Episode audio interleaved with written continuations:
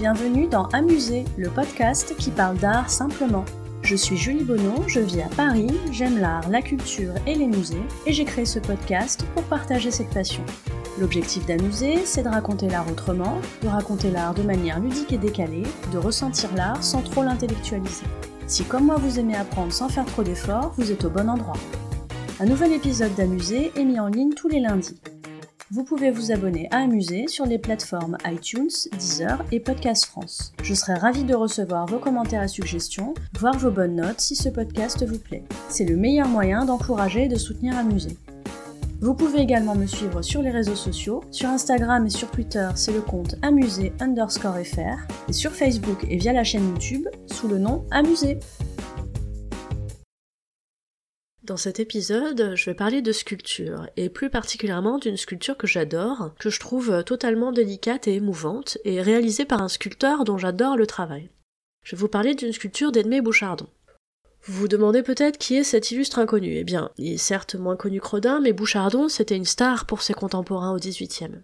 Le Louvre lui a consacré une grande expo fin 2016, et je vous avoue que c'est à ce moment-là que j'ai mieux découvert cet artiste et que j'ai pu voir en vrai la sculpture dont je vais vous parler. Vous connaissez la chanson, je vous fais une mini-bio rapide de Bouchardon. Alors Bouchardon, il a suivi la voie royale pour se former, Académie royale de peinture et de sculpture de Paris, puis Académie de France à Rome. Si vous avez écouté l'épisode sur Ugolin, la sculpture de Carpeaux, vous savez déjà que l'Académie de France à Rome, c'est le Graal pour un artiste à cette époque. Bouchardon, il est tellement doué et tellement aimé qu'il sera le sculpteur du roi.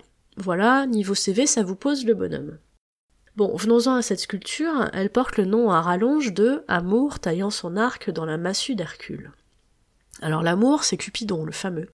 Bouchardon, il nous le représente au moment où il a dérobé sa massue à Hercule, c'est un outil qui représente souvent la force et la brutalité, et il va y sculpter son arc qui sert à lancer ses petites flèches d'amour, hein, je vous rappelle. Je vous mets dans les notes de l'épisode l'analyse de cette œuvre publiée dans Beaux-Arts Magazine et qui est très bien faite. Alors ce qui est sympa dans cette œuvre, c'est qu'on nous présente un Cupidon ado. On a plutôt l'habitude de voir des petits angelots en guise de Cupidon. Ici, Cupidon il va sur ses 14-15 ans. À l'époque, les critiques jugent d'ailleurs qu'il est mal fait, et le roi va détester cette œuvre. Un des éléments qui choque, c'est que cette œuvre elle présente un corps normal d'adolescent. Exit les magnifiques et faibles musclés du temps de l'Antiquité. Là, on se trouve vraiment face à un modèle qui présente les caractéristiques de son âge. Donc il est frêle, il a des tout petits muscles, et il a un petit sourire espiègle accroché au visage. Ce qu'il est pas chou, moi je l'adore. Je trouve qu'il a l'air facétieux, je trouve qu'il a l'air sympa.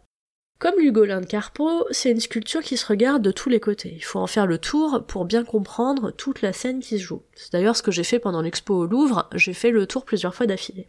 En faisant le tour, dans le dos de Cupidon, j'ai découvert une scène plus brutale.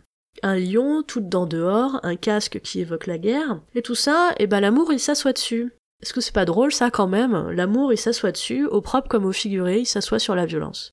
À titre personnel, je suis captivée par le traitement des ondulations par Bouchardon. Je m'explique. Je trouve que les ailes et les cheveux de ce Cupidon, ils sont très doux mais en même temps extrêmement précis.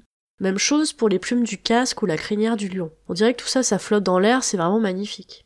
Bouchardon, il nous fait là une vraie synthèse du classicisme dans le traitement des ondulations et de la modernité, avec une représentation réaliste d'un corps d'adolescent. Pas mal quand même l'illustre inconnu. En conclusion, j'ai envie de vous dire, faites l'amour, pas la guerre. Vous trouverez dans les notes de cet épisode des références intéressantes en lien avec le sujet traité. N'hésitez pas à me faire part de vos commentaires sur Amusé.